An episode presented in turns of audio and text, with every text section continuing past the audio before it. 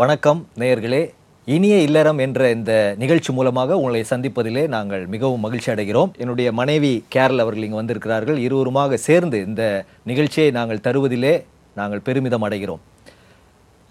எங்களுக்கு திருமணமாகி இருபத்தோரு ஆண்டுகள் ஆகின்றன. திருமணத்திற்கு முன்பாக என்ன நமக்கு ஆயத்தம் கொடுத்தார்கள் என்பதை குறித்து நாம் பேசினால் நல்லா இருக்கும்னு நினைக்கிறேன். திருமணத்திற்கு முன்பதாக நம்முடைய போதகர் நம்மோடு பேசினது நம்முடைய வாழ்க்கைக்கு மிகவும் பிரயோஜனமாக இருந்தது. அதன் மூலமாக அநேக காரியங்களை நாம் கற்றுக்கொண்டோம். ஆனால் இந்த க காலகட்டத்தில் திருமணத்திற்கு முன்பதாக எவ்வளோ தூரம் ஆயத்தத்தோடு பிள்ளைகள் செல்கிறார்கள் என்பதை யோசித்து பார்க்கும்போது அவர்கள் தகுந்த ஆயத்தம் இல்லாமல் செல்வது போல் எனக்கு தோன்றுகிறது. ஏன்னா திருமணம் என்று சொன்னாலே இப்போ மக்களுடைய எண்ணம் என்னன்னாக்கா அந்த நாளுக்கு திருமண நாளை குறித்து தான் அவங்க ரொம்ப முக்கியத்துவம் கொடுக்குறாங்களே தவிர திருமண வாழ்க்கையை குறித்து அவர்கள் முக்கியம் கொடுப்பதாக தெரியவில்லை. கரெக்ட் பெற்றோரும் அப்படிதான் யோசிக்கிறாங்க இல்லையா? திருமண நாளுக்கு பெண் பிள்ளை வைத்திருந்தால் நான் என்னென்ன நகை நான் சேர்த்து வச்சிருக்கிறேன்? அப்புறம் இன்னைக்கு பிள்ளைகள் எந்த இடத்துல என்னுடைய கல்யாணம் நடக்கணும்? யார் நமக்கு சாப்பாடு போடணும்? பெற்றோர் இன்னும் நமக்கு அதுக்கு வேண்டிய பணம் இருக்குதா? இதெல்லாம் யோசிக்கிறாங்களே ஒழிய அவங்களுடைய வாழ்க்கை அதை குறித்த ஒரு ஆயத்தம் இல்லை. இப்போ சப்போஸ் நம்ம ஒரு படிப்பு படிக்கிறோம். ஒரு வேலைக்கு போகிறோம் அந்த வேலையை எதற்கு நமக்கு தராங்க? அந்த படிப்பிற்காக. அதில் இருக்கிற எக்ஸ்பீரியன்ஸ்க்காக ஆனால் திருமணத்திற்கு முன்பதாக திருமணம் என்றால் என்ன? இந்த திருமண வாழ்க்கை என்றால் என்ன? அப்படின்றத மட்டும் நம்ம புரிந்து கொள்ளாமலே செல்கிறது போல் தோன்றுகிறது. சரி. இப்போது இது திருமணம் என்பது மிகவும் முக்கியமான ஒரு நிகழ்வு. இது வந்து மனித குலத்திற்கே ஆண்டவர் கொடுத்த பரிசாக கூட நாம் எடுத்துக்கொள்ளலாம். அப்போ திருமணத்தை ஆண்டவர் வந்து மிகவும் முக்கியமாக வைத்திருக்கிறார். இது வந்து ஒரு சீரியஸாக நம்ம வந்து இதுக்குள்ளே போகணும் ஏன்னா திருமணம் அவருடைய மனதில் தோன்றிய ஒரு காரியம். அதற்கேற்ற ஒரு திட்டத்தை ஆண்டவர் கொடுத்திருக்கிறார். அப்புறம் ஆண்டவர் இதை கொடுத்ததுனால பரிசுத்தமாக இதற்குள்ளே நம்ம நுழையணும்னு யோசிக்கிறாரு. ஆயத்தம் அப்படின்றது மிகவும் அவருடைய இருதயத்திற்கு ஏற்றது. ஏன்னா நம்ம மோசையின் காலத்தில் இஸ்ரவேல் மக்களோடு அவர் பேசணும்னா அவங்கள ஆயத்தப்படுத்தி கொண்டு வாங்க அப்படின்னு சொல்கிறார் அப்போது திருமணம் ஒரு பரிசுத்தமான ஒரு நிகழ்வு. அந்த பரிசுத்தமான நிகழ்வுக்கு நாம் தகுந்த ஆயத்தத்தோடு செல்ல வேண்டும். ஆனால் இப்போ காலகட்டத்தில் பார்த்தீங்கன்னாக்கா யூஸ் அண்ட் த்ரோ அப்படின்றாங்க. நம்ம ஒரு காஃபி ஒரு கப்பில் குடிக்கிறோம். அந்த குடித்த பிறகு அதை தூக்கி போட்டுடுறோம் சாப்பிட்றோம் அந்த பிளேட் அந்த பிளேட்டையும் தூக்கி போட்டுறோம். இப்போ திருமண உறவுன்னு வரும்போது என்ன யோசித்துக்கிறாங்க நம்ம ம மனசில் எப்படி வருதுனாக்கா இந்த நபர் எனக்கு ஒத்து வரவில்லை என்றால் இவர்களே நான் தூக்கி எறிந்து விட்டு வேற ஒரு நபரோடு நான் கலந்து அப்புறம் என்னுடைய வாழ்க்கையை நான் தொடரலாமே என்ற அந்த ஒரு எண்ணம் நமக்குள்ளாக வந்துருச்சு. அப்போ திருமணம் செய்யும் போதே இது எனக்கு ஒத்து வரலைன்னா நான் வேற ஒரு திருமணம் செய்து கொள்ளலாம் அப்படின்னு நினைப்பது தவறு. ஏனென்றால் திருமணம் என்பது உடன்படிக்கையின் உறவு நிரந்தரமான உறவு. வாழ்நாள் முழுவதும் அவர்களோடு வாழ வேண்டும் என்கின்ற ஒரு எண்ணத்தோடு அவர்கள் செல்லும்போது அவருடைய வாழ்க்கை நன்றாக இருக்கும். இப்போ நம்ம ரெண்டு பேருடைய பெற்றோரும் ஐம்பது ஆண்டுகள் முடித்து விட்டார்களே. அவர்களுக்கெல்லாம் நம்ம திருமணத்தை குறித்து ஆயத்தம் அப்படின்னா அவங்க என்ன ஆயத்தம்? எங்களுக்கெல்லாம் யார் பேசுனா அதை குறித்து அப்படின்னு தானே அவங்க கேட்குறாங்க அதாவது அவங்க அவங்க மனசில் அப்போ அந்த காலத்தில் வந்து அப்படி கிடையாது. ஏன்னா கூட்டு குடும்பமாக அவர்கள் இருந்தார்கள். அப்புறம் ஒரு நபரை அவர்கள் வந்து திருமணம் செய்து கொண்டாலே அது வாழ்நாள் முழுவதுக்குமாக தான். என்ன பிரச்சனை வந்தாலும் அவங்களுக்கு ரெண்டு பேருக்குள்ள என்ன மாதிரி பிரச்சனை வந்தால் கூட பெற்றோர்கள் அவங்க கூட பிறந்தவர்கள்லாம் இருந்ததுனால அவங்க ஈஸியாக அவங்க சால்வ் பண்ணுறதுக்கு உதவியாக இருந்தது. ஆனால் இப்போ இந்த காலகட்டத்தில் பார்த்தாக்கா அந்த சகிப்புத்தன்மை வந்து ரொம்ப கீழே வந்துட்ட மாதிரி இது. அதாவது அந்த டாலரன்ஸ் லெவல்னு சொல்கிறாங்க இல்லை அந்த சகிப்புத்தன்மை ரொம்ப கீழே வந்துருச்சு. நம்ம வாலிப வ- உள்ள மக்கள் மத்தியில் எப்படின்னாக்கா அந்த பெண்ணை வந்து அவர் அந்த கணவர் ஒரு வார்த்தை சொல்லிட்டோன்னே நான் எங்கள் அம்மா வீட்டுக்கு போயிடுறேன். உங்களோட நான் வாழ முடியாது. அப்படின்ற ஒரு எண்ணத்தோடு அவங்க செயல்படுறாங்க. நம்மக்கிட்ட வர சிலர் மூன்று மாதம் போதும் வாழ்ந்தது போதும் அப்படின்னு சொல்லிடுறாங்க. இல்லை? அப்போ நீங்கள் சொல்கிற மாதிரி சகிப்புத்தன்மையும் குறைஞ்சிருச்சு. திருமணம் என்பது உடைய முக்கியத்துவமும் குறைந்து விட்டது. ஆனால் வேதத்தில் நம்ம பார்க்கும்போது திருமணம் ஒரு உடன்படிக்கையின் உறவு. இல்லை மல்கியா ரெண்டு பதினாலையும் அதை நம்ம பார்க்குறோம். அப்புறம் நீதிமொழிகள் ரெண்டு பதினாறுலையும் நம்ம பார்க்குறோம். அது ஒரு உடன்படிக்கையின் உறவு. உடன்படிக்கையின் உறவுனா அப்போது அதில் ஆண்டவர் அதில் ரொம்ப முக்கிய பங்கு வைத்திருக்கிறார் இல்லையா? கரெக்ட் இது வந்து ஒரு முக்கோணம். ஒரு முக்கோணம் போன்றது. மேலே ஆண்டவர் இருக்கிறார் இல்லையா? அந்த முக்கோணத்தின் மேலே ஆண்டவர் இருக்கிறார். இரண்டு பக்கமும் கணவர் மனைவி. அப்போ ஆண்டவர் கணவர் மனைவி இது மூன்று பேரும் ஒன்றாக சேரும்போது தான் அது உடன்படிக்கையின் உறவாக மாறிவிடுகிறது. நீங்க ஒரு மூன்று விதத்துல இன்றைக்கு திருமணத்திற்குள் நுழைகிறார்கள் அப்படின்னு நீங்க சொல்வீங்க இல்லையா? இல்ல சிலர் வந்து இல்ல கன்வீனியன்ஸ்க்காக சிலர் மேரேஜை ஒரு அதான் அது நல்லா புரியறதுக்காக நான் ஒரு ஒரு இல்லஸ்ட்ரேஷன் நான் காட்டுறேன். என்கிட்ட வந்து ரெண்டு தாள் இருக்கு. ஒன்று வந்து வெள்ளை வெள்ளை கலர் தாள். இது வந்து ஆணை குறிக்கலாம். ஒரு ப்ளூ கலர் தாள் இருக்கிறது. இது வந்து ஒரு பெண்ணை குறிக்கலாம். ஒரு ஆணும் ஒரு பெண்ணும் திருமண உறவுக்குள்ளாக வரும்போது எந்த எண்ணத்தோடு வருகிறார்கள் என்றால் இந்த திருமணம் ஒத்து வருதான்னு பார்க்கலாம். அப்படி ஒத்து வரல எனக்கு ஒத்து வரலனாக்கா நான் ஈஸியாக நான் பிரிஞ்சிருவேன். அப்படின்ற அந்த எண்ணத்தோடு திருமணத்துக்குள்ளாக நுழைகிறார்கள். திருமணத்திற்குள்ளே வரும்போதே வர்றதுக்கு முன்னாடியே இந்த எண்ணத்தோடு அவர்கள் வரும்போது சில காரியங்கள் நடந்து விட்டால் அவர்கள் ஈஸியாக இதிலேருந்து பிரியறதுக்கு வாய்ப்பு இருக்குது. அதனால தான் இங்கே ஒரு சின்ன ஒரு ஜம்ப் கிளிப்பு தான் நான் போட்டிருக்கேன். ஜம்ப் கிளிப்னா நோ ஸ்ட்ரிங்ஸ் அட்டாச்ட் நான் உள்ளே வரேன். எப்படின்னாக்கா keeping the back door open அப்படின்றாங்க. பின்னாடி கதவை திறந்து வச்சுட்டு முன்னாடி கதவு வழியாக திருமணம் என்ற அந்த நுழைவு வழியாக உள்ளே வராங்க. என்ன மாதிரி பிரச்சனை வந்துச்சுன்னா பின்னாடி கதவு வழியாக நான் ஓடி போயிடுவேன் தப்பிச்சிடலாம் தப்பிச்சிடலாம் அந்த ஒரு எண்ணத்தோட வராங்க. அதாவது இது வந்து மேரேஜ் ஃபார் கன்வீனியன்ஸ் அப்படின்னு சொல்லலாம். அப்போ இதுல சுயநலமும் அதிகமா இருக்கு. எனக்கு இது ஒத்து வரல நான் நினைச்சது நடக்கல அப்படின்னு சொன்னா நான் என்ன பண்ணிடலாம் பிரிஞ்சிடலாம் அப்படின்ற எண்ணத்தோட சில நேரத்துல வெளியூர்ல சென்னையில எனக்கு பொண்ணு கிடைச்சிருக்கு. இல்லைன்னா வெளிநாட்டுல எனக்கு பொண்ணு கிடைச்சிருக்கு. மாப்பிள்ளை வந்து வெளிநாட்டுல இருக்கிறாரு அப்படின்னோடனே ஒரு எண்ணம் வந்துருது இல்ல நம்மளால போக முடியாது. சரி திருமணத்து மூலமா நான் வெளிநாடு போயிடலாம் சில நேரத்துல பெண் சைடு வந்து நல்ல பணம் வசதி உள்ளவங்க நம்முடைய பிஸ்னஸ்க்கு ஒருவேளை மாமனார் உதவி செய்வாரோ? ஓ அப்ப ரெண்டு காரியம் டூ இன் ஒன்னு நடக்குது. இல்லையா? எனக்கு பிஸ்னஸும் வந்த மாதிரி இருக்குது பெண்ணும் கிடைச்ச மாதிரி இருக்குது. அப்போ இதெல்லாம் நான் ஒரு உள்நோக்கம் வைத்துட்டு திருமணத்திற்குள்ள நுழைஞ்சேன்னா அது நடக்கலைன்னா என்ன ஆயிரலாம்? நடக்கல. அது வந்து ஒத்து வரல. அப்படின்னா ஒரு விரக்தி நமக்குள்ளாக வர ஆரம்பிக்குது. அந்த விரக்தியின் காரணமாக ஈஸியா பிரியறதுக்கு வாய்ப்பு இருக்கிறது. இப்போ கோர்ட்டும் இது ரொம்ப வசதியாகவும் செய்து விட்டார்கள். ஆகையால் ரொம்ப ஈஸியா இன்னைக்கு பிரிந்து விடுகிறார்கள். ஆனால் இது தேவனுக்கு இது தேவ ஆமா இது தேவனுடைய திட்டம் அல்ல மேரேஜ் ஃபார் கன்வீனியன்ஸ் என்னுடைய இஷ்டத்திற்கென்று இந்த திருமணம் இருந்தால் நான் இதில் நிலைத்திருப்பேன். அப்படி இல்லாவிட்டால் நான் வெளியே வந்து விடுவேன் என்ற அந்த ஒரு நோக்கத்தோடு உள்ளே செல்வது ஆண்டவருடைய திட்டம் அல்ல அடுத்த ஒரு டைப் என்ன சொல்லலாம் அதே மாதிரி இரண்டு தாள் என்கிட்ட இருக்குது. வெள்ளை ஒரு ஆணை குறிக்கிறது. ப்ளூ கலர் ஒரு பெண்ணை குறிக்கிறது. இல்லை நான் ஸ்டேப்லர் போட்டிருக்கேன். இது என்னன்னு சொல்கிறோம்னாக்கா மேரேஜ் as a கான்ட்ராக்ட் ஒரு ஒப்பந்தம். ஒரு ஒப்பந்தம் அப்படின்னு சொல்றோம். அப்ப திருமண உறவு என்பது ஒரு ஒப்பந்த உறவு அப்படின்னு சொல்லி திருமண உறவுக்குள்ளாக நுழையும் போது யூஸ்வலா ஒப்பந்தம் இந்த கான்ட்ராக்ட் எதுல போடுவாங்க? பிஸ்னஸ்ல போடுவாங்க. பிசினஸ்ல போடுறாங்க. அப்ப பிசினஸ்ல போடும்போது அந்த கான்ட்ராக்ட்ல என்னென்னலாம் இருக்கு? கண்டிஷன்ஸ் கரெக்ட் இல்லையா? இந்தந்த கண்டிஷன்ஸ் எனக்கு லாபம் நஷ்டம் இருந்தாலும் நானுங்க ஃபிஃப்டி ஃபிஃப்டி எடுத்துக்கலாம். அந்த மாதிரி கண்டிஷன்ஸ் இருக்குது ஒன்று ரெண்டாவது டைம் பவுண்ட் டைம் பவுண்ட்னா ஒரு காலகட்டத்திற்கு உட்பட்டது. ரெண்டு வருஷம் கான்ட்ராக்ட் அஞ்சு வருஷம் கான்ட்ராக்ட் அப்படின்னு. இப்போ திருமண உறவுக்குள்ளாக நுழையும் போதே சில கண்டிஷன்ஸ் போடுறாங்க. மாப்பிள்ளை வந்து நான் என்னோட என்னோட வீட்டோட இருக்கணும் அப்படின்னு பெண் வீட்டார் சொல்கிறாங்க வீட்டோட மாப்பிள்ளை. வீட்டோட மாப்பிள்ளை. ஏன்னா எங்கள் வீடு கொஞ்சம் வசதியாக இருக்குது ஒரே பொண்ணு. நான் செல்லம் கொடுத்து வளர்த்துட்டேன். வெளியூருக்கு நான் அனுப்ப மாட்டேன். அதனால் மாப்பிள்ளை நீங்கள் என்னோட இருந்துக்கோங்க. உங்களுக்கும் நிறைய சேவிங் ஆகுதில்ல. நீங்கள் வந்து வாடகைலாம் கட்ட வேண்டியதில்லை. ஸோ நீங்கள் உங்கள் அடுத்த வருகிற சந்ததிக்கு நீங்கள் கொஞ்சம் சேர்த்து வைக்கலாமே. அப்படின்ற ஒரு எண்ணத்தோட கண்டிஷன் போடுறாங்க. சில பேர் வேறு கண்டிஷன்லாம் போடுறாங்க. இவ்வளோ நகை போடணும் இவ்வளோ ரொக்கம் கொடுக்கணும் அந்த மாதிரிலாம் கூட கண்டிஷன்ஸ் போடுறாங்க. இல்லையா? கான்ட்ராக்ட் உறவு மாதிரி அவங்க பேசுகிறாங்க அப்போ இவங்க ரெண்டு பேருக்குள்ள அது பெற்றோர் சொல்கிறாருங்க இவங்க ரெண்டு பேருக்குள்ளேயும் மனதளவில் ஒரு கான்ட்ராக்ட் மாதிரி போட்டுட்டு வராங்க. இதெல்லாம் நடந்தால் நான் இதில் இருப்பேன். அவர் இவ்வளோ செய்யணும் நான் இவ்வளோ செய்யணும். இப்போ உதாரணத்திற்கு இருவரும் வேலைக்கு போகிறாங்கன்னு வைத்துக்கொள்ளலாம் இல்லை இன்றைக்கி நான் காஃபி போட்டால் நாளைக்கு நீங்கள் காஃபி போடணும். இல்லை நீங்கள் எல்லாத்தையும் எனக்கு வாங்கி கொடுங்க நான் அப்போ சமையல் பண்ணுறேன் இல்லை ஒருத்தர் வந்து இப்படி சொன்னார் நம்மக்கிட்ட கவுன்சிலிங் வந்தவர்.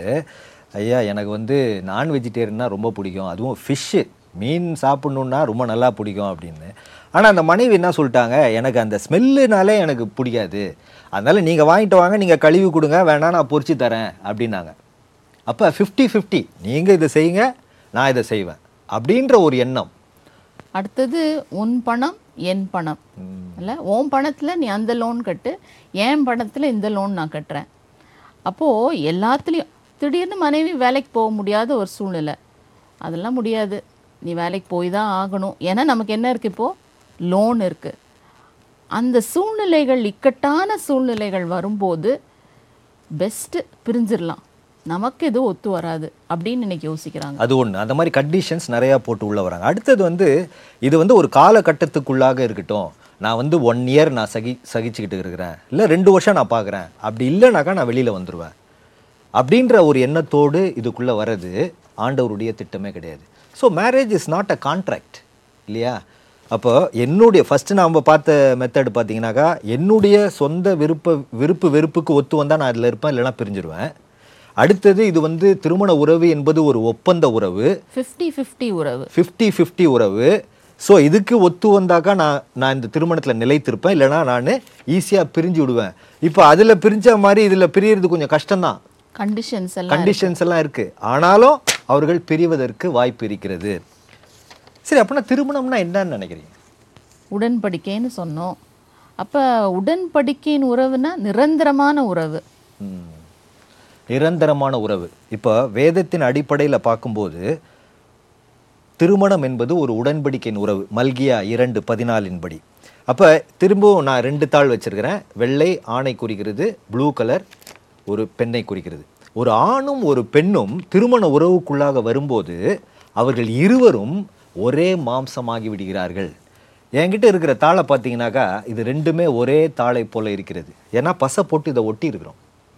திருமண உறவிலையும் கணவன் மனைவி இருவரும் உள்ளே வரும்போது இருவரும் ஒரே மாம்சமாகி விடுகிறார்கள்.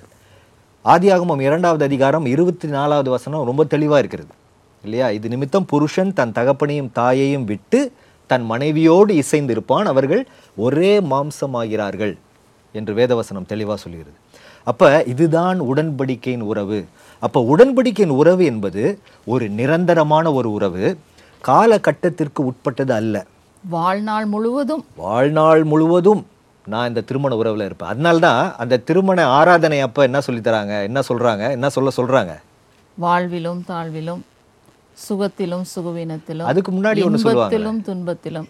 அதுக்கு முன்னால வந்து உங்களை நேசிக்கவும் உங்களை காப்பாற்றவும். உனக்கு கீழ்ப்படியவும். ஆமா. மனைவிக்கு அதை போட்டிருக்காங்க அண்டர்லைன் பண்ணி. அப்ப வாழ்விலும் தாழ்விலும் உன்னை நேசிக்கவும் சுகத்திலும் சுகவினத்திலும் உன்னை உனக்கு கீழ்ப்படியவும் உனக்கு அன்பு உன்மேல் அன்பு செலுத்தவும். எது வரைக்கும்? கடன் நம்மை பிரிக்கும் வரை அல்ல. மாமனார் மாமியார் நம்மை பிரிக்கும் வரை அல்ல. வியாதி நம்மை பிரிக்கும் வரை அல்ல. மரணம் நம்மை பிரிக்கும் வரை. என் ஜீவிய காலமெல்லாம் நான் உன்னோடு எந்த சூழ்நிலையிலையும் நான் வாழ்வேன் என்பதுதான் ஒரு உடன்படிக்கையின் உறவு. அப்போ இந்த வாக்குறுதியை நாம் ஆண்டவருடைய பிரசன்னத்துல கொடுக்கிறோம். மல்கியால போட்டிருக்கு நம்முடைய திருமணத்திற்கு தேவன் சாட்சியா இருக்கிறார். அப்போ தேவன் சாட்சி மக்கள் சாட்சி நம்முடைய மனசாட்சி நமக்குள்ள இருக்கிற மனசாட்சி இந்த மூன்று சாட்சிகளுக்கு முன்பாக நாம் இந்த வாக்குறுதியை கொடுக்குறோம். இல்லை வாழ்நாள் முழுவதும் நான் இருப்போன்னு சொல்லி. ஆனா பிரச்சனைன்னு வரும்போது இதை ஏன் நம்ம ஞாபகம் வைப்பதில்லை? இதெல்லாம் நான் சொல்லியிருக்கிறேனே. இது ஒரு பக்கம் இருந்தாலும் ஒரு சிலர் வந்து எப்படி சொல்றாங்க அப்படின்னா இல்ல நான் எனக்கு எவ்வளவுதான் பிரச்சனை இருந்தாலும் ஆண்டவருடைய பிரச்சனத்துல இந்த வாக்குறுதியை நான் கொடுத்துட்டேன். அதனால இந்த திருமண உறவுல நான் நீடித்து இருப்பேன். இல்ல ஆண்டவர் எனக்கு இந்த திருமண உறவை சரி செய்து கொடுப்பார் அப்படின்னும் இருக்கிறாங்க. நம்மிடத்துல வந்த சிலர் அப்படிதான் சொன்னாங்க இல்லையா? பன்னிரெண்டு வருடமாக எனக்கு கடுமையான காரியங்கள் என்னுடைய திருமண வாழ்க்கையில எனக்கு நடக்குது. ஆனா இந்த வாக்குறுதியை நான் கொடுத்து விட்டேன். வாழ்நாள் முழுவதும் நான் இருப்பேன்னு சொன்னதுனால நான் ஆண்டவரை பிடித்து கொண்டு இருக்கிறேன் அப்படியும் சொல்றாங்க. அப்போ இரண்டு விதத்திலையும் நம்ம பார்க்கலாம். ஆனால் ஆண்டவர் விரும்புவது என்ன? என்ன சூழ்நிலை வந்தாலும் இந்த திருமண உறவு உடன்படிக்கையின் உறவு நான் ஆண்டவருடைய பிரசனத்திலே வாக்குறுதி கொடுத்த ஒரு உறவு ஆகியால் இதிலே நான் நிற்க வேண்டும். இன்னொரு வசனம் பிரசங்கி நான்காம் அதிகாரத்தில் நீங்கள் வாசித்து பார்த்தீங்கன்னா முப்புரி நூல் சீக்கிரம் அறாதுன்னு போட்டிருக்கு. முப்புரி நூல் மூன்று நூல். அப்போ கணவன் மனைவி ஆண்டவர். மூன்று நூலும் ஒன்றாக பிணைத்திருக்கும் போது அது சீக்கிரமாக அறாது. அது உறுதியான ஒன்று. அதே போல தான் திருமணத்தை ஆண்டவர் அப்படி தான் டிசைன் பண்ணியிருக்காரு. திருமணத்தை அப்படிதான் உருவாக்கி இருக்கிறார் ஆண்டவருடைய பார்வையிலே திருமணம் என்பது உயர்ந்த ஸ்தானத்திலே வைக்கப்பட வேண்டியது. ஆகையினால தான் இந்த திருமண உறவுக்கு அவ்வளவு முக்கியத்துவம். உடன்படிக்கையின் உறவுன்னு பார்த்தோம். இது வந்து ஒரு நிரந்தரமான ஒரு உறவுன்னு பார்த்தோம். ஒரு காலகட்டத்திற்கு அப்பாற்பட்டது என்பதை நாம் பார்த்தோம். அடுத்தது ரொம்ப முக்கியமானது. ஒருவேளை நம்முடைய பெற்றோர் நம்மிடத்தில் இந்த மாப்பிள்ளையை கல்யாணம் பண்ணுறதுக்கு உனக்கு சம்மதமா? இந்த பொண்ணு உனக்கு பிடிச்சிருக்கா? இதெல்லாம் கேட்குறாங்க அதுக்கெல்லாம் ஓகே சொல்லிட்டு தான் நம்ம திருமண நாள் அன்று நாம் அந்த முடிவு எடுத்து தான் நம்ம போகிறோம் ஆனால் நம்ம ஒன்றாக்குறது ஆண்டவர் அப்படின்ற உண்மை ஒரு பெரிய ரகசியம் என்று நான் நினைக்கிறேன். கரெக்ட் நிறைய பேர் காதலித்து திருமணம் செய்து கொண்டு உள்ள வராங்க. சில பேர் வந்து பெற்றோர்கள் பார்த்து திருமணம் செய்து வராங்க. சில பேர் மேட்ரிமோனியல் அந்த வெப்சைட் எல்லாம் பார்த்துட்டு திருமணம் செய்து உள்ள வராங்க. எப்படி திருமணம் செய்தாலும் திருமணம் என்ற அந்த பாதுகாவலுக்கு கீழாக அவர்கள் வந்து விடுகிறார்கள். அப்போ they come under the institution of marriage நிறுவனம். நிறுவனம். அந்த திருமணம் என்ற நிறுவனத்திற்கு கீழாக வந்து விடுகிறபடினால ஆண்டவருக்கு கீழாக அவங்க வந்துடுறாங்க. அப்ப இது ரொம்ப ஒரு முக்கியமான ஒரு விஷயம். உண்மையாகவே நம்முடைய வாலிபர்களுக்கு இது வந்து இது வெளியில எல்லாருக்கும் தெரியணும். இப்போ ஒரு வேலைக்கு நான் போய் சேரும்போது என்ன படிச்சிருக்கிறேன்னு நம்ம கேக்குறாங்க எவ்வளோ எக்ஸ்பீரியன்ஸ்னு கேக்குறாங்க. ஆனால் இதுக்கு நம்ம எ- தெரியாமல் நம்ம உள்ளே போகிறோம்னாக்கா கட்டாயமாக பிரச்சனைகள் வரும். அந்த பிரச்சனை வரும்போது எப்படி இதிலிருந்து நான் வெளி வெளியில் வர முடியும்? எப்படி நான் தீர்வு காண முடியும்? வேதத்தின் அடிப்படையில் என்ன சொல்லியிருக்குன்னு எனக்கு தெரியாமல் நான் உள்ளே செல்லும்போது கட்டாயமாக எனக்கு பிரச்சனை தான். நம்முடைய திருமணத்தில் நம்முடைய பாஸ்டர் ஒரு காரியத்தை ரொம்ப தெளிவாக ரொம்ப சத்தமாக அதை சொன்னார் ஒரு டிக்ளேர் பண்ணார். தேவன் இணைத்ததை மனிதன் பிரிக்காதிருப்பானாக என்று சொன்னார். அந்த அந்த காரியம் இன்றைக்கும் என்னுடைய காதுகள்ல எப்பொழுதுமே தொனித்து கொண்டிருக்கிற மாதிரி இருக்கு. அதை வந்து ஆ- அன்றைக்கு அந் தேவன் நம்ம இணைத்திருக்கிறார். இதை மனிதனாகிய நான் பிரிக்க முற்படக்கூடாது. நாம் இருவரும் முற்படக்கூடாது. இதுல மற்ற யாருக்கும் இதுல வந்து பொறுப்பு கிடையாது. நான் யோசித்தேன் பாஸ்டர் வந்து சபையாருக்கு சொல்றாருன்னு நினைச்சேன். இது பாருங்க உங்க ரெண்டு பேருக்கு இன்னைக்கு கல்யாணம் ஆயிடுச்சு. நீங்க வந்து பிரிக்கிறதுக்கு முற்படாதீங்கன்னு சொல்றாருன்னு நினைச்சேன். ஆக்சுவலா அப்படி கிடையாது. அவங்களுக்கும் சொல்றாரு. அவங்களுக்கும் சொல்றாரு. ஆனா முக்கியமா நமக்கு தான் கரெக்ட் ஏன்னா யார் என்ன சொன்னாலும் கணவன் மனைவி ஒரு தீர்மானம் எடுத்தா தானே பிரிய முடியும். கண்டிப்பா. அப்போ தேவன் இணைத்ததை மனிதராகிய நாம் பிரிப்பதற்கு எந்த வாய்ப்பும் கிடையாது. அப்போ எப்படிப்பட்ட சூழ்நிலையா இருந்தாலும் அதற்கு தீர்வு உண்டு. இல்லையா? தெர் இஸ் ஹோப் ஒரு திருமண உறவும் இல்லை. இதில் இதில் வந்து நமக்கு சான்ஸே இல்லை. அப்படின்னு நம்மக்கிட்ட யாரும் வந்த மாதிரி தெரியல. அந்த சூழ்நிலையில் அவங்க கடைசி அவங்க என்ன முடிவு எடுக்கிறாங்களோ அதன் மூலமாக தான் அவங்களுடைய வாழ்க்கை அமைகிறது. ஒருவேளை மைண்டில் அவங்க டிசைட் பண்ணிட்டு வந்துடுறாங்க சில நேரத்தில். இது எனக்கு வேண்டவே வேண்டாம். அதில் பெற்றோர் வந்து அவங்களுக்கு ரொம்ப சப்போர்ட்டிவாக இருந்தாங்கன்னா பிள்ளைகளும் என்ன யோசிச்சுடுறாங்க? இது நமக்கு வேண்டாம். இல்லையா? அப்போ பெற்றோருக்கும் ஒரு பங்கு இருக்குது இல்லைம்மா இது நீ வாக்குறுதி கொடுத்துருக்குற. நீ ஆண்டவருடைய பிரச்சனத்தில் இதை சொல்லியிருக்கிற. அதனால நீ என்ன செய்யணும்? இந்த திருமண வாழ்க்கையில கண்டிப்பாக நீ நிலைத்து நிற்க வேண்டும். ஆண்டவர் உனக்கு ஒரு வழியை திறப்பார் அப்படின்னு பெற்றோரும் அவர்களுக்கு என்ன செய்யணும்? அவங்களுக்கு அறிவுரை கொடுத்து சரி பிள்ளை வந்துருச்சு. என் கூடயே இருமா. ஒரு ஒருத்தர் அப்படிதானே சொன்னார். அவருக்கு வயசு எழுபது ஆயிடுச்சு என் பிள்ளை இது வரைக்கும் நான் வச்சு பாதுகாத்தேன். எனக்கு பாதுகாத்துக்க முடியும் அப்படின்னு சொல்லி பிள்ளைய கூப்பிட்டு வீட்டில் வச்சுக்கிறாங்க. இல்லையா? அப்போது பெற்றோருக்கும் பொறுப்பு இருக்கு மணமக்களுக்கும் அதில் பொறுப்பு இருக்கு. பொறுப்பு இருக்கு. ஸோ நம்ம ஒரு சிறு இடைவேளைக்கு பிறகு நம்ம திரும்பவும் நாம் சந்திக்கலாம். அப்பொழுது சில கேள்விகள் இருக்குமானால் அந்த கேள்விகளுக்கு நம்ம பதில் கொடுக்கலாம். இனிய இல்லறம். இடைவேளைக்கு பிறகு. இனிய இல்லறம். தொடர்கிறது. வெல்கம் பேக் டு இனிய இல்லறம். இந்த நிகழ்ச்சிக்கு நிறைய பேர் வந்திருக்கிறீங்க. ரொம்ப சந்தோஷம். இப்போ நம்ம பேசின இந்த டாபிக்லேருந்து உங்களுக்கு இந்த மாதிரி கேள்விகள் இருந்தால் நீங்கள் தாராளமாக கேட்கலாம். லவ் மேரேஜ் பண்ணலாமா இல்லை அரேஞ்ச் மேரேஜ் பண்ணலாமா?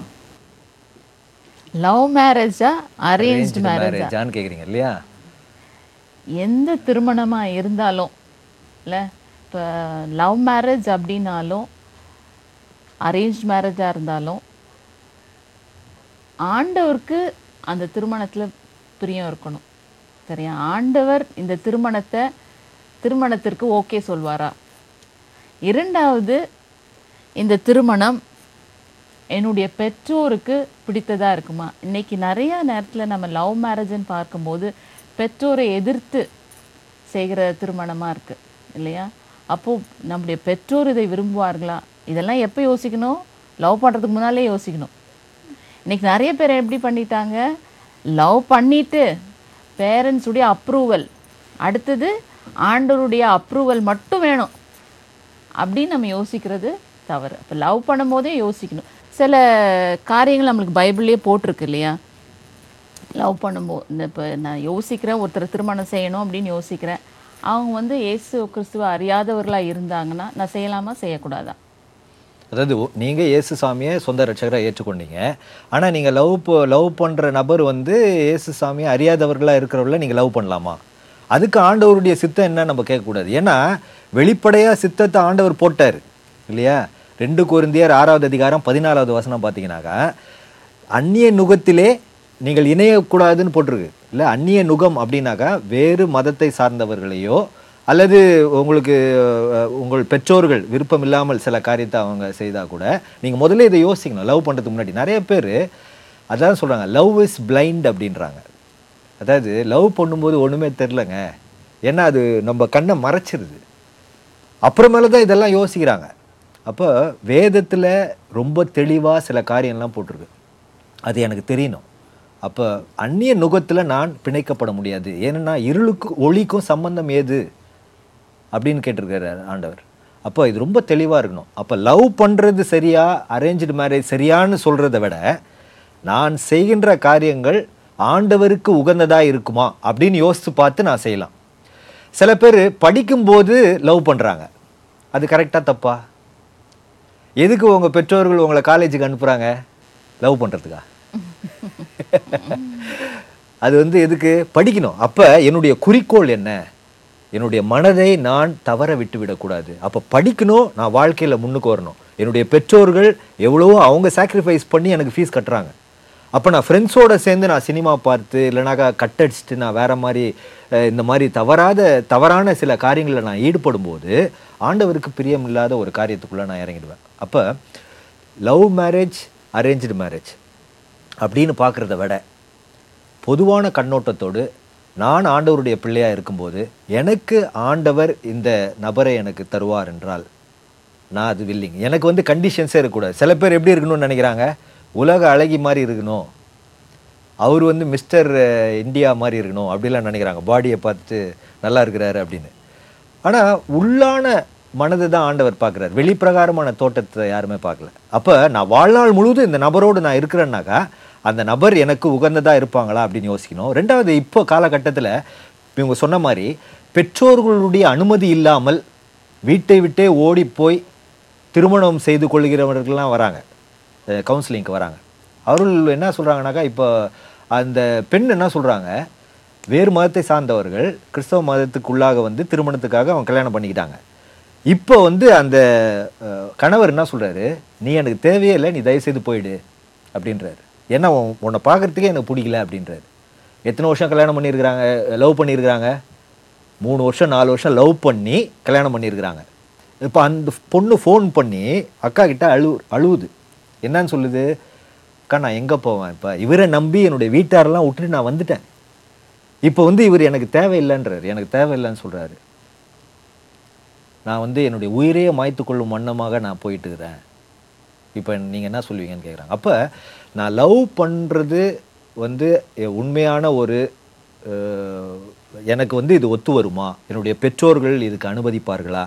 எனக்கு இது தேவையா? இப்போ இந்த காலகட்டத்தில் நான் இதை செய்யலாமா? இதெல்லாம் நம்ம யோசித்து பார்க்கணும். பார்த்த பிறகு தான் அது நம்ம ஒரு முடிவு எடுக்கணும். உன் வாழ்நாள் நீடித்திருப்பதற்கு உன் தகப்பனையும் தாயையும் கனம் பண்ணு அப்படின்னும் போட்டிருக்கு. இல்லையா? பத்து கட்டளையில் ஆசீர்வாதமான ஒரே கட்டளை இதுதான். உன் வாழ்நாள் நீடித்திருப்பதற்கு உன் தகப்பனையும் தாயும் கனம் பண்ணுவாயாக.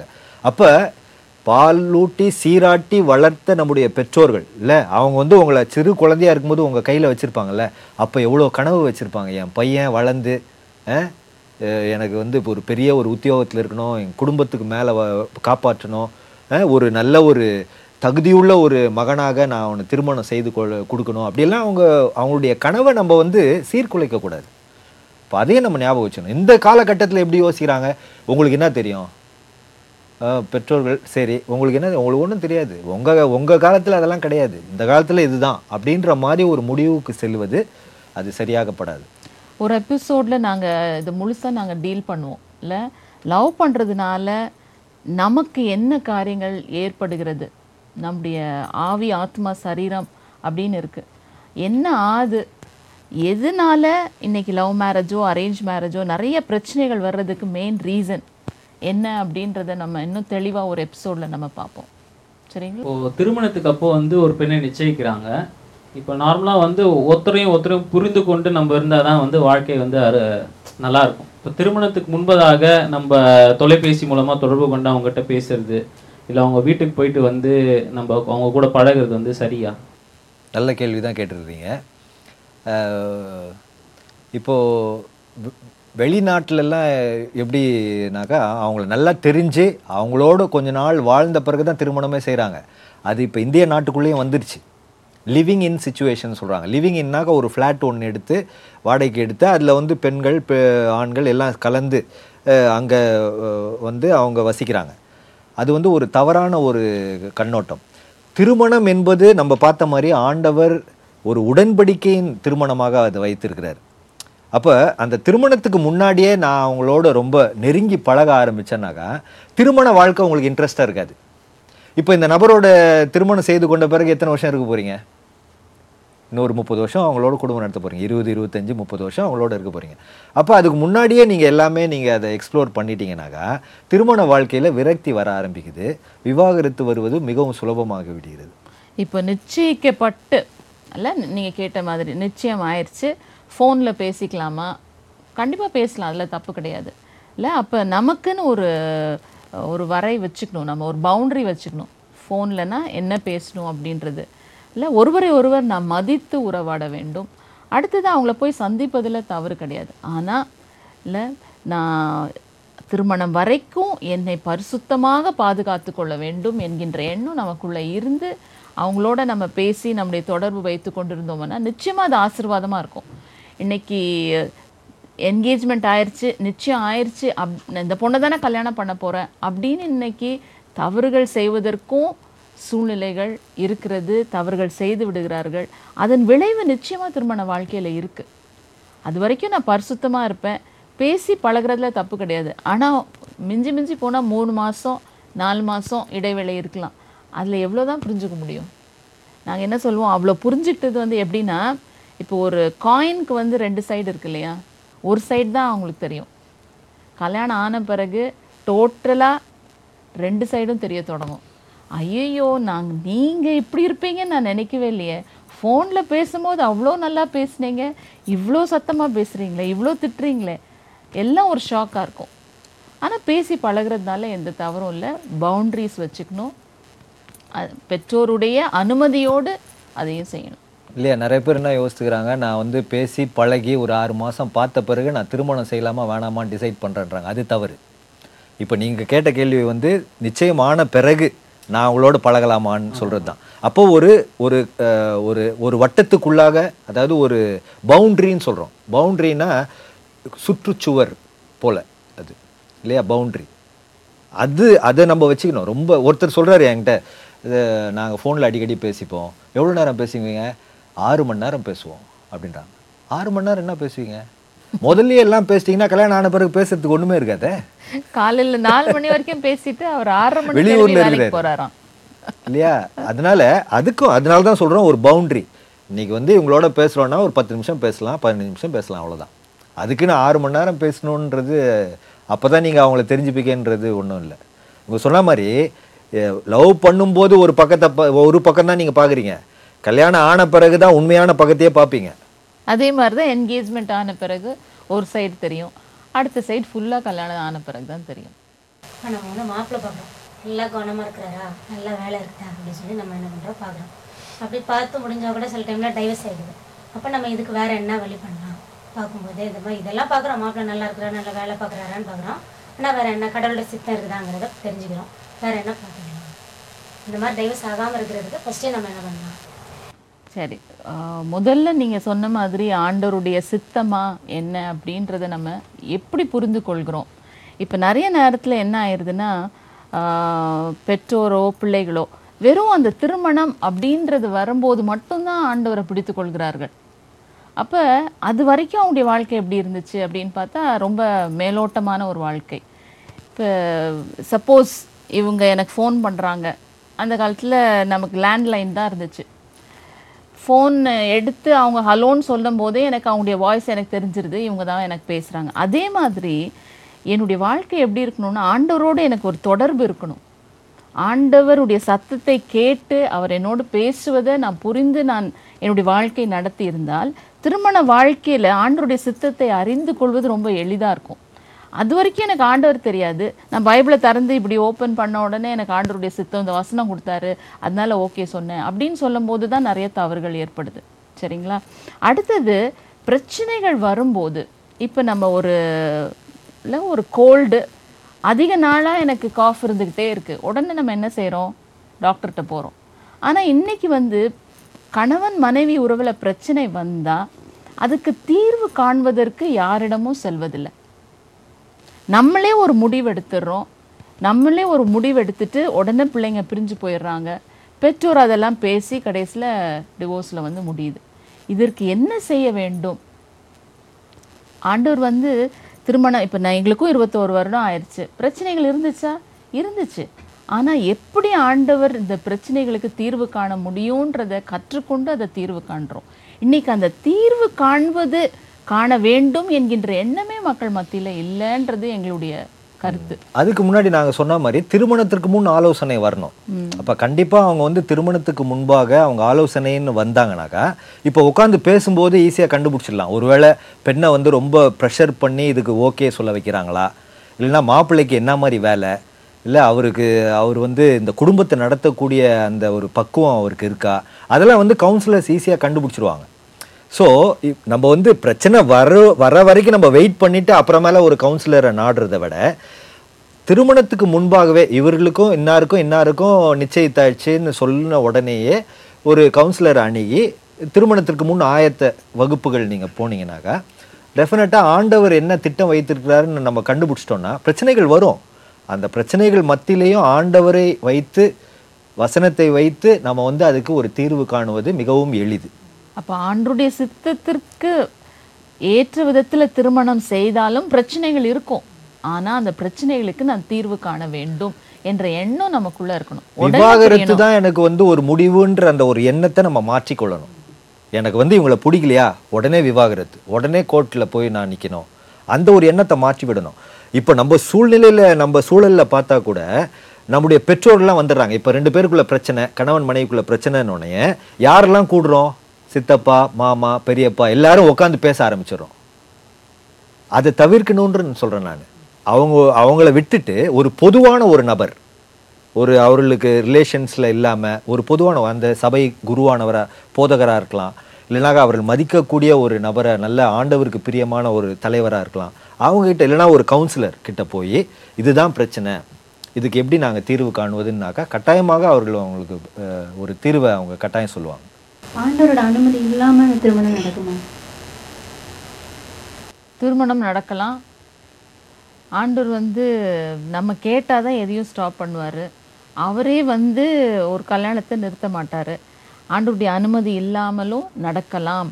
இப்போ ஆண்டவருடைய அனுமதி இல்லாமல் ஆனால் திருமணம் நடந்து விட்டதுன்னா அந்த ஆண்டவருடைய அந்த நிறுவனத்திற்கு கீழே வந்துட்டோம். சரிங்களா? அப்போ அந்த நிறுவனத்திற்கு கீழே வந்துட்டா நமக்கு ஹெட் யாரு? ஆண்டவர் தான் இல்லை?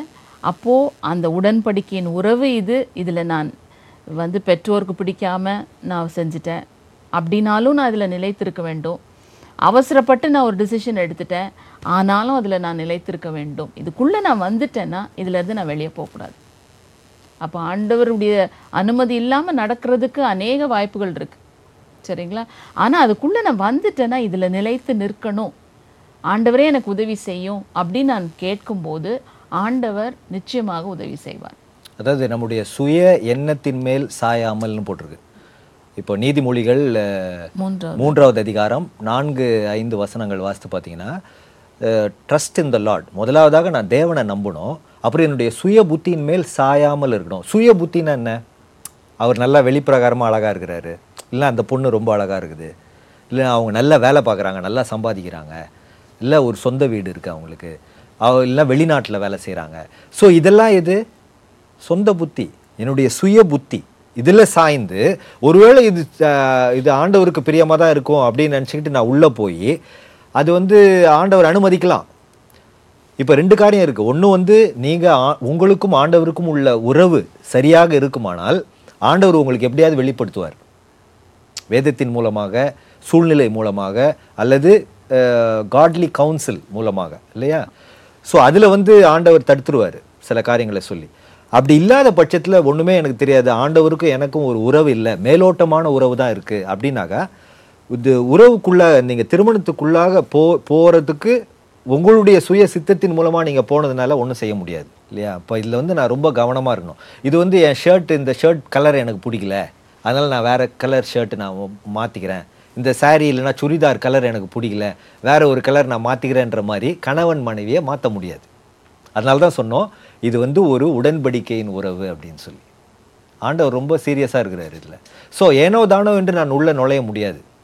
நான் நிதானிக்கணும் யோசிக்கணும் டைம் எடுத்துக்கணும் ஜெபம் பண்ணணும் அப்புறமேல இந்த தீர்மானத்தை எடுக்கணும்.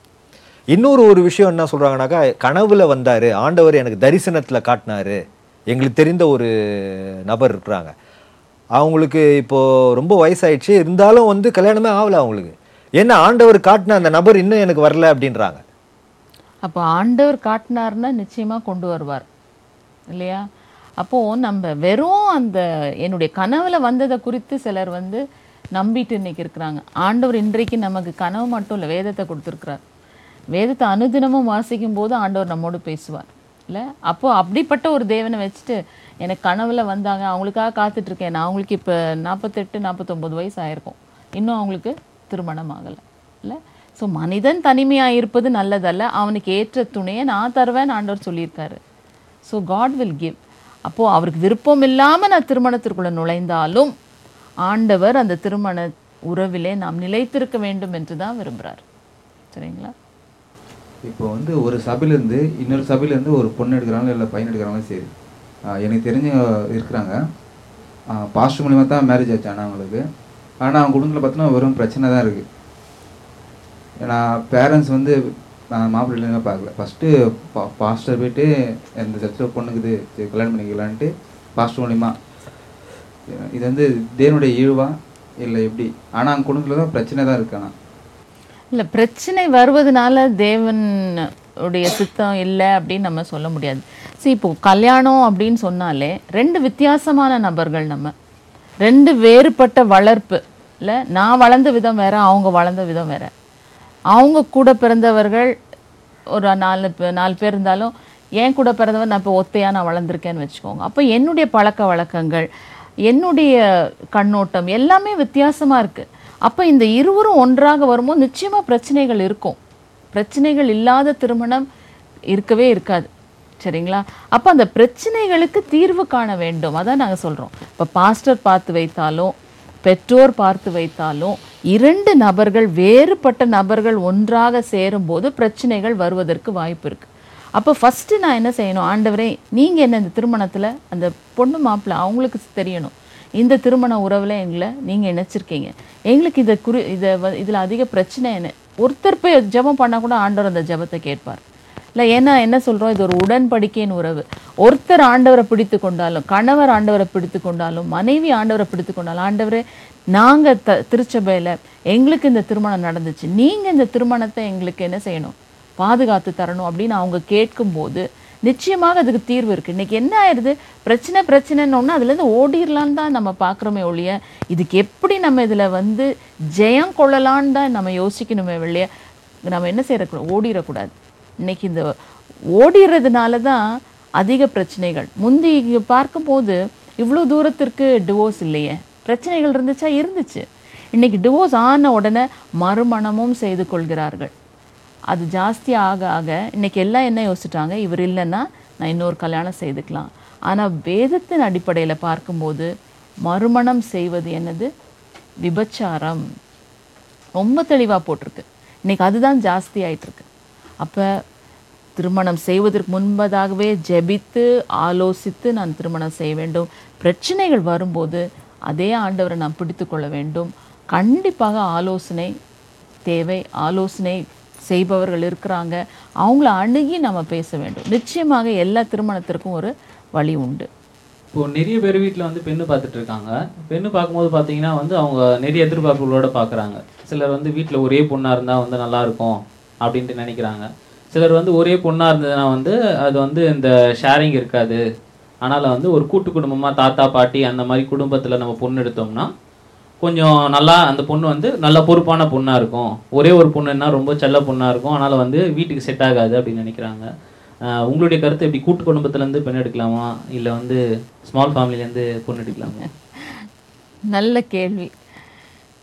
எப்படிதான் இருந்தாலும் கண்டிப்பா வித்தியாசங்கள் எப்படினாலும் பொண்ணுனா பொண்ணு தானேங்க கூட்டு குடும்பத்தில் எடுத்தாலும் சரி அது வந்து தனியே அவங்க வந்து அஹ், தனியா இருக்க ஒரே ஒத்தையில் இருந்தாலும் சரி பொண்ணுனா ஒரு பெண்ணுக்குரிய குணாதிசயங்கள் அவங்ககிட்ட இருக்கு. இல்லையா? அப்போ ஒரு ஆணும் ஒரு பெண்ணும் திருமணத்துக்குள்ளாக வரும்போது அவர்கள் கட்டாயமாக பிரச்சனைகள் உண்டு. இல்லைன்னு சொல்லவே முடியாது. நீங்கள் எந்த குடும்பத்தில் பிரச்சனை இல்லைன்னு சொல்கிறீங்க சொல்லுங்கள் அப்போ பிரச்சனை இல்லைன்னு ஒருத்தவங்க சொல்கிறாங்கன்னா அதை மறைக்கிறாங்கன்னு தான் அர்த்தம். வீட்டுக்கு வீடு வாசப்படின்னு சொல்கிற மாதிரி எல்லா குடும்பத்துலேயும் பிரச்சனைகள் உண்டு. எப்படி இருந்தாலும் உங்களுடைய கண்ணோட்டம் வந்து எது? திருமணம்னு வரும்போது இதுதான் உங்களுடைய மெயின் கண்ணோட்டமா? அல்லனா அவர்கள் ஆண்டவரை அறிந்தவர்களா? இந்த திருமண உறவுக்குள்ளாக வரும்போது அவர்கள் எப்படி இருப்பாங்க அப்படின்னு உள்ளான அழகை பார்க்கணும். நம்ம வெளிப்பிரகாரமான அழகை பார்த்தோ அல்லது அவர்களுடைய பண பலத்தை பார்த்தோ அல்லது ஜாதியை பார்த்தோ அல்லது வேறு சில காரியங்களை வைத்து அந்த நபரை நீங்கள் செலக்ட் பண்ணிங்கனாக்கா டெஃபினட்டாக இன்னும் பிரச்சனை ஜாஸ்தி தான் வரும். ஒரு விரக்திக்குள்ளாக நம்ம போயிடுவோம். ஆனால் ஆண்டவரை நம்பி ஆண்டவருடைய வார்த்தையை நம்பி நான் இறங்கும்போது ஆண்டவர் தெளிவாக காட்டுவார். இந்த நபர் தான் அப்படின்னு தெளிவாக காட்டுவார். உள்ளத்தில் ஒரு சமாதானத்தை தருவார். அப்போ நீங்கள் வந்து முன்னுக்கு வரலாம். இல்லையா? அந்த ஸ்டெப் எடுக்கும்போது அது கூட்டு குடும்பமாக இருந்தாலும் சரி தனி குடும்பமாக இருந்தாலும் சரி ஒரே மகளாக இருந்தாலும் சரி அல்லது நிறைய பேரோடு வளர்ந்த பிள்ளையாக இருந்தாலும் சரி அது ஆண்டவருக்கு உகந்த ஒரு திருமணமாக அமையும். அதனால தான் நாங்கள் என்ன சொல்கிறோம் திருமணம்னா என்னன்னு தெரிஞ்சுக்கிட்டு நான் உள்ளே போகணும் உள்ளே போகும்போது எனக்கு ஒன்றுமே தெரியல. திருமணம்னா என்ன? எங்கள் அப்பா அம்மா கல்யாணம் ஆச்சு எங்கள் சித்தப்பா கல்யாணம் ஆச்சு எங்கள் அண்ணனுக்கு கல்யாணம் ஆச்சு எங்கள் சபையில் நிறைய பேர் கல்யாணம் ஆச்சு. அவ்வளோதான் உள்ளே போக வேண்டியதான் அப்படின்னு ஒரு கேஷுவலாக நம்ம உள்ளே நுழையும் போது தான் பிரச்சனைன்னு வரும்போது திகைத்து அது நாம் வந்து எப்படின்னா இதில் பிரிஞ்சிடலாம். வேறு நபரை பார்த்துக்கலாம் அப்படின்னு. Change of person will never bring solution இன்னொரு நபரை மாற்றுவதன் மூலமாக எனக்கு அந்த ப்ராப்ளம் சால்வ் ஆக போகிறது கிடையாது. ஒரே நபராக இருந்தாலும் அது ஆண்டவருக்கு உகந்தவராக என்று நான் ஜெபத்தில் வெயிட் பண்ணி ஆண்டவருடைய சத்தியத்தை வசனத்தை கேட்டு நான் உள்ளே போகும்போது என்னுடைய திருமணம் ரொம்ப நல்லா அமைவதற்கு வாய்ப்பு இருக்கிறது. இதுல ஒத்தையில வளர்ந்தவங்க கூட்டு குடும்பத்துல வளர்ந்தவங்க அப்படின்னும் போது எது நல்லது எது கெட்டதுன்னு சொல்ல முடியாது. இருவரும் மாறுவதற்கு வாய்ப்புகள் இருக்கு. இருவரும் அந்த சுச்சுவேஷன்ல கணவன் மனைவி நம்ம வந்தாச்சு. என்னை நான் மாற்றிக்கொள்ளணும் இல்லை இந்த சூழ்நிலைக்கு ஏற்றவாறு என்னை நான் மா- மாற்றிக்கொள்ளணும் அப்படின்னு அந்த மனப்பக்குவத்தோடு நான் போனேன்னா நிச்சயமாக யாராக இருந்தாலும் அதில் மாறி ஆண்டவர் இதை எனக்கு கொடுத்துருக்கிறார். அப்போ இதில் நான் எப்படி இருக்கணுன்ற ஒரு கண்ணோட்டத்தோடு நான் போகும்போது நிச்சயமாக எப்படி இருந்தாலும் அது நல்ல ஒரு திருமண உறவாக தான் இருக்கும். சரிங்களா? சில பேர் எப்படி பார்க்குறாங்க இப்போ வாலிப உலகம் என்ன சொல்லுதுனாக்கா நம்ம அந்த காலத்தில் நாங்கள் வாலிபர்களாக இருக்கும்போது நீங்கள் கேட்ட மாதிரி இது வந்து அரேஞ்சு மேரேஜ் நல்லதா? இல்லைனா லவ் பண்ணி கல்யாணம் கட்டலாமான்னு கேள்வி கேட்டதெல்லாம் போய் இப்போ எப்படி வந்துட்டாங்கன்னா திருமணம் செய்துக்கலாமா செய்ய வேணாமான்னு ஆர்கியூ பண்ணுறாங்க இப்போ. நீங்க யாரும் அப்படி கேட்கல நீங்கள் யாருமே அந்த கேள்வி கேட்கல நினச்சிங்களா? சரி கேளுங்க. அப்போ நான் சொல்லுங்க. இப்போ வந்து மனிதன் தனிமையா இருப்பது நல்லதல்ல அப்படின்னு சொல்லிட்டு பைபிள்ல இருக்கு. ஸோ அதுக்கு ரிலேட் பண்ணால் இப்போ ஒரு- ஒரு மனுஷன் கல்யாணம் பண்ணாமல் இருப்பாங்க ஒரு பேச்சுலராகவோ ஒரு ஸ்பின்ஸ்டராகவோ இருக்கிறது பாவமா? இல்லை தவறான ஒரு விஷயமா? இல்லை தவறான விஷயம்னு பைபிளில் எங்கேயுமே போடலை. மனிதன் தனிமையாக இருப்பது நல்லதல்ல என்று தான் ஏற்ற துணையை கொடுக்குறாரு ஆண்டவர். ஆதாமுக்கு ஏற்ற ஏவாளை அவர் படைக்கிறார். அப்போ நான் வந்து எந்த காரணத்தினால நான் தனியாக இருக்கணும்னு நினைக்கிறேன்? கல்யாணம் வேணாம் அப்படின்னு நினைக்கிறேன்னா இப்போ சில பேர் எப்படி பா பார்க்குறாங்கனாக்கா ஆண்டவருடைய அழைப்பு அது. திருமணம் செய்யாமலேயே நான் வந்து அப்படியே நான் வந்து ஆண்டவருக்காக நான் ஊழியம் செய்வேன். வைராக்கியமாக ஆண்டவருக்கு ஊழியம் செய்வேன்னு நினச்சவங்கெல்லாம் திருமணம் செய்யாமல் இருக்கிறாங்க. அப்போ இது வந்து ஆண்டவரால் கொடுக்கப்பட்ட ஒரு அழைப்பு. It is a calling by itself celibacy அப்படின்றாங்க. இப்போ சில மதத்தை சார்ந்தவர்கள் கத்தோலிக்க மதத்தை சார்ந்த சில போதகர்கள் வந்து அவங்க திருமணம் செய்து கொள்ளல. அவங்க தங்களை தாங்களே அவர்கள் வந்து தங்களுடைய வாழ்க்கையே ஆண்டவருக்கென்று ஒப்படைச்சிடுறாங்க. ஆண்டவருக்காக நான் ஊழியம் செய்யணும் நான் சாதிக்கணும் அப்படின்னு சொல்லி அந்த ஃபோக்கஸ்ட் அந்த கமிஷன் அந்த ஒரு இதோட அவங்க வரதுனால விஷனோட வரதுனால அவங்க வந்து திருமணம் வேணாம்னு சொல்கிறாங்க அப்போ நான் எதுக்கு திருமணம் வேணாம் அப்படின்னு சொல்கிறேன்றதை யோசிக்கணும். சில நேரத்தில் பயத்தினால இருக்கலாம். சில நேரத்தில் காதலில் தோல்வி ஆயிட்டா இனி எனக்கு கல்யாணமே வேணாம் அப்படின்லாம் இருக்கிறாங்க. அப்படின்னா நான் என்ன அது எதை குறிக்குதுன்னா எனக்கு ஆண்டவர் மேலே நம்பிக்கை இல்லை. எனக்கு வேற ஒரு நபரை ஆண்டவர் கொடுத்து என் வாழ்க்கையை ஆண்டவர் ஆசீர்வதிப்பார். சில நேரத்தில் பெற்றோருடைய திருமண உறவை பார்த்து பிரிந்திருக்கலாம் பெற்றோர். உடனே பிள்ளைகள் அப்பா அம்மாவுடைய திருமணமே இப்படி ஆயிடுச்சு. அப்போ என்னுடைய திருமணம் எப்படி இருக்கும்? அப்படின்னு ஒரு பயம் இருக்கலாம். இது எல்லாம் எதை குறிக்குதுன்னா எனக்கு ஆண்டவர் மேலே நம்பிக்கை இல்லை. என்னதான் நடந்தாலும் என்னுடைய வாழ்க்கையை நல்ல விதத்தில் ஆண்டவர் எனக்கு அமைத்து தருவார் என்ற நம்பிக்கை எனக்கு இருந்துச்சுன்னா நிச்சயமாக நான் என்ன செய்வேன்? அதற்குள்ளே நான் நுழைவேன். அப்போது இவங்க சொன்ன மாதிரி என்ன ரீசனுக்காக நான் திருமணம் வேண்டாம் அப்படின்னு நான் சொல்றேன்றது மிகவும் முக்கியமான ஒரு காரியம். ஆண்டவர் என்னை அழைத்திருக்கிறாருன்னா நிச்சயமாக அந்த அழைப்பு நிமித்தம் நீ நம்ம இருக்கலாம். இல்லையா? பவுல போஸ்லர் என்ன சொல்றாருனாக்கா நீ இது தனிமையாக இருந்து நீ பாவத்தில் விழுந்து விடுவதை விட திருமணம் செய்து கொள்வது நல்லதுன்றாரு. இல்லையா? அப்போ நான் தனிமையாக இருக்கும்போது நான் பாவத்தில் விழாமல் என்னை நானே பாதுகாத்து கொள்ளக்கூடிய அந்த வலிமை என்னிடத்துல இருக்கிறதா அப்படின்னு நான் யோசிச்சுக்கணும். அப்படின்னாக்கா நம்ம அப்படி இருக்கலாம்.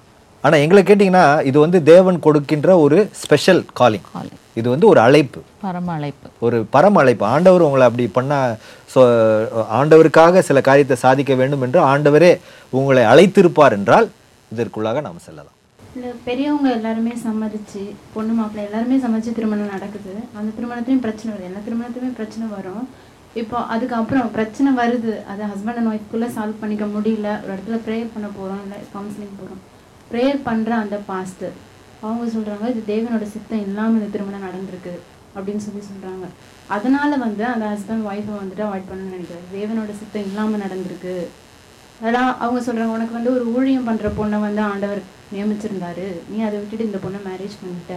இப்போ அதனால வந்து அவங்க அந்த பொண்ணை டைவர்ஸ் பண்ணணும்னு நினைக்கிறாங்க. இது ஆக்சுவலாக நடந்திருக்கு. நினைக்கிறாங்க. அப்போ இந்த பொண்ணோட நிலைமை என்ன? அந்த ஊழியக்காரர் சொல்றது உண்மைன்னு எடுத்துக்க முடியுமா? எப்படி? அதாவது தேவனுடைய சித்தத்தை அறிந்து கொள்வது வந்து திருமணத்துக்கு முன்னாடி தான். தெரியல. பின்னாடி கிடையாது. நாங்க சொன்ன மாதிரி சப்போஸ் தெரியாம இப்போ முதல் பாயிண்ட் என்னன்னாக்கா நம்ம தெரிந்து கொள்ள வேண்டியது தேவனுடைய சித்தம் இந்த நபர் தான் என்னுடைய வாழ்க்கைக்கு துணையா அப்படின்னு அறிந்து கொள்வது தேவனுடைய சித்தத்தை அறிந்து கொள்வது திருமணத்துக்கு முன்பாக. திருமணம் செய்து கொண்ட பிறகு இவங்க தேவனுடைய சித்தமா இல்லையான்னு யோசிக்கக்கூடாது. அவ்வளவுதான் அந்த சாப்டர் முன்னாடியே க்ளோஸ் அடுத்தது என்ன வருதுனாக்கா நீங்க உள்ள வந்துட்டீங்க. திருமண தேவனுடைய சித்தமா இல்லையா நீங்க கேட்காம திருமணம் செய்து உள்ள வந்துட்டீங்க. உள்ள வந்தோடனே அந்த திருமணம் என்ற பாதுகாவலுக்குள்ளாக நீங்க வந்துட்டீங்க. நிறுவனத்துக்குள்ளாக வந்துட்டீங்க. அந்த நிறுவனத்துல நீங்க நிலைச்சு நிக்கிறது தான். ஆண்டவருடைய சித்தம். ஆண்டவருடைய சித்தம். திருமணம். பிரிந்து போவது ஆண்டவருடைய சித்தம் அல்ல. அது ஊழியத்திற்காக இருக்கட்டும் எதற்காகவும் இருக்கட்டும். தேவன் இணைத்ததை மனிதன் பிரிக்கக்கூடாது. அதுதான் ஆண்டருடைய சித்தம். இல்லை இன்னைக்கு ஊழியம் அப்படின்னா எனக்கு ஊழியத்துக்கு அவள் ஒத்து வரல. அதனால நான் பிரிஞ்சிட்டேன்னு ஒரு காலம் சொல்லவே முடியாது. ஆண்டவர் நான் என்னுடைய வாழ்க்கை என்னுடைய தனிப்பட்ட வாழ்க்கை சரியாக இருந்துச்சு. நான் ஆண்டவர்கிட்ட கேட்டேன்னா ஆண்டவர் என்னுடைய துணையை பக்குவப்படுத்துவார் அதற்கென்று. இல்லை அவங்க திருமணம் ஆன உடனே ரெடியாகி ஊழியத்துக்கு வந்துடுவாங்கன்னு எதிர்பார்க்குறதும் சரியில்லை. அப்போ என்னுடைய வாழ்க்கை ஆண்டுடைய பார்வையில் சரியாக இருக்கும் என்றால் என்னுடைய மனைவியை நான் நேசிக்கும் போது இல்லை அவங்களுக்கு செய்ய வேண்டியதை நான் செய்யும்போது என்னுடைய வாழ்க்கையை என்னுடைய மனைவி பார்க்குறாங்க என்னுடைய கணவர் பார்க்குறாங்க என்னுடைய ஊழியத்தில் நான் உண்மையாக இருக்கிறத உத்தமமாக இருக்கிறத பார்க்குறாங்கன்னா நிச்சயமாக அவங்க வந்துடுவாங்க இல்லை இப்போ எங்களுடைய வாழ்க்கையிலையும் நான் ஊழியத்திற்கு நான் ஒப்பு கொடுத்துருந்தேன். ஆனால் ஆண்டவர் எனக்கு இவர்களை திருமணம் செய்து கொள்ளும் வேண்டும் என்று காட்டும்போது அவங்க உலக பிரகாரமான ஒரு வேலையில் தான் இருந்தாங்க. ஆனால் ஆண்டவர் இதுதான் உனக்கு சித்தம் அப்படின்ட்டு ஆண்டவர் எனக்கு தெளிவாக காட்டினதுனால இந்த திருமணத்திற்குள்ளே வந்தேன். ஆனால் நாள் அடைவில் ஆண்டவர் அவர்களோடு தனிப்பட்ட விதத்தில் பேசி இன்றைக்கு இருவருமாக இருவரும் நாங்கள் உலக பிரகாரமான வேலையில் இருந்தோம். அதை விட்டு இன்னைக்கு இருவருமாய் ஊழியம் செய்து கொண்டிருக்கிறோம். அப்போது ஆண்டவர் தான் ஒருத்தரை பக்குவப்படுத்தணும். திருமணம் செய்யும் போதே பக்குவத்தோடு வருவாங்கன்னு சொல்ல முடியாது. அதனால நான் பிரிஞ்சிருவேன்னு ஒரு காலம் சொல்லவே முடியாது.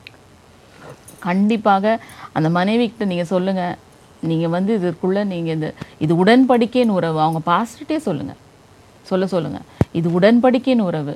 நான் இந்த உறவில் நான் நிலைத்திருப்பேன். ஆண்டவர் என்னை பக்குவப்படுத்துவார். இந்த ஊழியத்திற்கென்று என்னை பக்குவப்படுத்துவார்.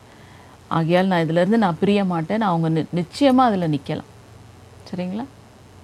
இப்போ ஒரு குடும்பத்துல வந்து நிறைய பிள்ளைகள் இருப்பாங்க. ஸோ அண்ணன் தங்கச்சி அது மாதிரின்ட்டு தமிழக கலாச்சார பிரகாரம் பார்த்தீங்கன்னா வந்து தங்கச்சிங்க எல்லாருக்கும் கல்யாணம் பண்ணி தான் அண்ணனுக்கு கல்யாணம் பண்ணோம் அப்படின்றது இருக்கும். அப்படி இருக்கும்போது வந்து அண்ணனுக்கு வந்து ஒரு முப்பத்தஞ்சு வயசு நாற்பத்தஞ்சு வயசில் தான் திருமணம் நடக்கிற மாதிரி இருக்கும். தங்கச்சிக்கு கல்யாணம் பண்ணுறதுக்கு முன்னாடி அண்ணனுக்கு கல்யாணம் பண்ணுறது நல்லதா இல்லை எப்படி? அந்த ஏஜ் லிமிட் எந்த ஏஜுக்குள்ளே அவங்களுக்கு கல்யாணம் பண்ணணும்? சிலருக்கு வந்து பதினேழு வயசு பதினாலு வயசுலேயே நிறைய பேர் கல்யாணம் பண்ணிக்கிறாங்க. சிலர் வந்து முப்பத்தஞ்சு வயசு முப்பத்தேழு வயசில் கல்யாணம் பண்ணிக்கிறாங்க. திருமணத்துக்கு தகுந்த வயது அப்படின்னா எந்த வயதை நம்ம சொல்லலாம். அதாவது வேதத்தின் அடிப்படையில் பார்த்தீங்கன்னா அதுக்கு ஆன்சர் கிடையாது. ஏன்னா மல்கியா ரெண்டாவது அதிகாரம் பதினைந்தாவது வாசனம் வாசித்து பார்த்தீங்கன்னாக்கா உன் இளவயதின் மனைவி அப்படின்னு போட்டிருக்கு. நீதிமொழிகள் ரெண்டு பதினாறு வாசித்து பார்த்தீங்கன்னா உன் இளவயதின் நாயகன்னு போட்டிருக்கு. எண்பது வயசானாலும் அவர் இளவயதின் நாயகன் தான். எழுபது வயசானாலும் இளவயது மனைவி தான். அவர் கண் பா கண்ணோட்டத்தில் பார்க்கும்போது இளவயதுன்னு தான் போட்டிருக்கு. அப்போ ஒரு காலகட்டம் இவ்வளோ இந்த வயசுக்குள்ளே தான் அப்படின்ற மாதிரி எங்கேயுமே இல்லை. வேதத்தில் அந்த மாதிரி எங்கேயுமே சொல்லப்படலை. ஆனால் அவங்க வந்து குடும்ப சூழலை அவர்கள் எண்ணி இல்லை எனக்கு வந்து கல்யாண வயசில் ஒரு ரெண்டு மூணு தங்கச்சி இருக்காங்கனாக்கா அவங்களுக்கு கல்யாணம் பண்ணி கொடுத்துட்டு பண்ணுறது தான் நல்லதுன்னுன்ற அந்த முறை. ஏன்னா ஒரு திருமணமாகக்கூடிய வயசில் ஒரு தங்கச்சியை வச்சுக்கிட்டு ஒரு நபர் கல்யாணம் பண்ணிக்கிட்டாக்கா அவங்க ரொம்ப க்ளோஸாக வாட்ச் பண்ணுவாங்க அவங்கள. அந்த மனைவியும் க்ளோஸாக வாட்ச் பண்ணுவாங்க. என்னுடைய அண்ணனை கட்டி கொண்டிருக்க மனைவி எப்படி இருக்கிறாங்க அப்படின்னு ரொம்ப க்ளோஸாக வாட்ச் பண்ணுவாங்க. அது இல்லை நன்மைகளும் இருக்குது தீமைகளும் இருக்குது அப்போ நான் வந்து வயசு நீங்கள் இது பண்ணாதீங்க. வயசை பார்க்காம எவ்வளோ சீக்கிரமாக அவங்களுக்கு கல்யாணம் பண்ணி கொடுக்குறோமோ அந்த முயற்சி எடுத்தீங்கன்னாக்கா நல்லது. இதுக்கு வயது வரம்புன்னு நம்ம சொல்ல முடியாது. ஆனால் பொறுப்பு அப்படின்ட்டு அவங்க அவங்க யோசித்து என்னுடைய தங்கச்சிக்கு கல்யாணம் ஆகாமல் நான் பண்ண மாட்டேன்னு தனிப்பட்ட விதத்தில் அவங்க யோசித்து நிற்கிறதுனா நிற்கலாம். இல்லை? ஆனால் அவங்கள கட்டாயப்படுத்தக்கூடாது. உனக்கு தங்கச்சி மாதிரி இருக்கும் போது நீ எப்படி கல்யாணம் பண்ணலாம் அப்படின்னு கட்டாயப்படுத்தக்கூடாது. தானே விரும்பி அதை அவங்க அந்த பொறுப்பை எடுத்துக்கிறாங்க அப்படின்னா இருக்கிறதுனால தப்பு கிடையாது. இல்லை? ஆனால் சொன்ன மாதிரி இந்த இப்போ ஒரு ஏஜுக்கு மேலே தாண்டிட்டாக்கா இப்போ டாக்டர்ஸ் மருத்துவர்கள் என்ன சொல்கிறாங்க அவங்களுடைய பிள்ளைகள் கருத்தரிப்பது இதெல்லாம் வந்து சில பிரச்சனைகளுக்குள்ளாக வருவாங்க. அப்படின்ற மாதிரி வந்து மருத்துவ உலகம் அவங்க சொல்கிறாங்க அந்த மாதிரி. அதனால நம்ம வந்து ரொம்ப நாள் கடத்துறதும் சரி கிடையாது. ஸோ நம்ம வந்து அந்த வாலிப வயசு அந்த ஒரு ஒரு குறிப்பிட்ட நாளுக்குள்ளாக நம்ம வந்து அது முயற்சி எடுப்பது நல்லது. நீங்கள் ஆண்டவர் பிள்ளைன்னா ஆண்டவர்கிட்ட கேட்கலாம். ஆண்டவர் வழிகளை திறப்பார். இப்போ ஆணுக்கும் பெண்ணுக்கும் வந்து திருமணம் பண்றாங்கன்னா நிறைய பேர் வந்து சேம் ஏஜ்ல கல்யாணம் பண்ணிக்கிறாங்க. சிலர் வந்து ஒரு நாலு வருஷம் கம்மி. சிலர் பார்த்தீங்கன்னா வந்து கணவனோட மனைவிக்கு வந்து வயது அதிகமா இருக்கும். ஸோ இந்த வயது வரம்பு அது எது கரெக்டா இருக்கும் அப்படின்னு நினைக்கிறீங்க? அதான் திருப்பி நான் வேதாகமத்தை தான் நான் சொல்ல முடியும். வேதாகமத்தில் பார்த்தீங்கன்னாக்கா ஆபிரகாம் சாராள் எடுத்துவாங்களேன் நல்ல உதாரணம். ஆபிரகாமுக்கு தொண்ணூறு வயசுல இப்போ குழந்தை பிறகுது. அப்போ சாராளுடைய வயது? ஆபிரகாம் ஆபிரகாமுக்கு நூறு வயது இருக்கும்போது சாராளுக்கு தொண்ணூறு வயது. அப்போ ஒரு பத்து வருஷம் அவங்களுக்கு கேப் இருக்கு. ஒரு ஒரு என்ன சொல்றாங்கன்னா ஸ்டாட்டிஸ்டிக்ஸ் என்ன சொல்றாங்கன்னா ஒரு மனைவி அல்லது பெண் வந்து சீக்கிரமாக அவர்கள் வளர்ந்து விடுவார்கள். அவருடைய உடல் ரீதியா வந்து அவங்க சீக்கிரம் வளர்ந்துடுறாங்க. முதிர்ச்சி அடைகிறார்கள். ஆனா ஆண் அப்படி கிடையாது. இல்ல நிதானமா தான் வராங்க.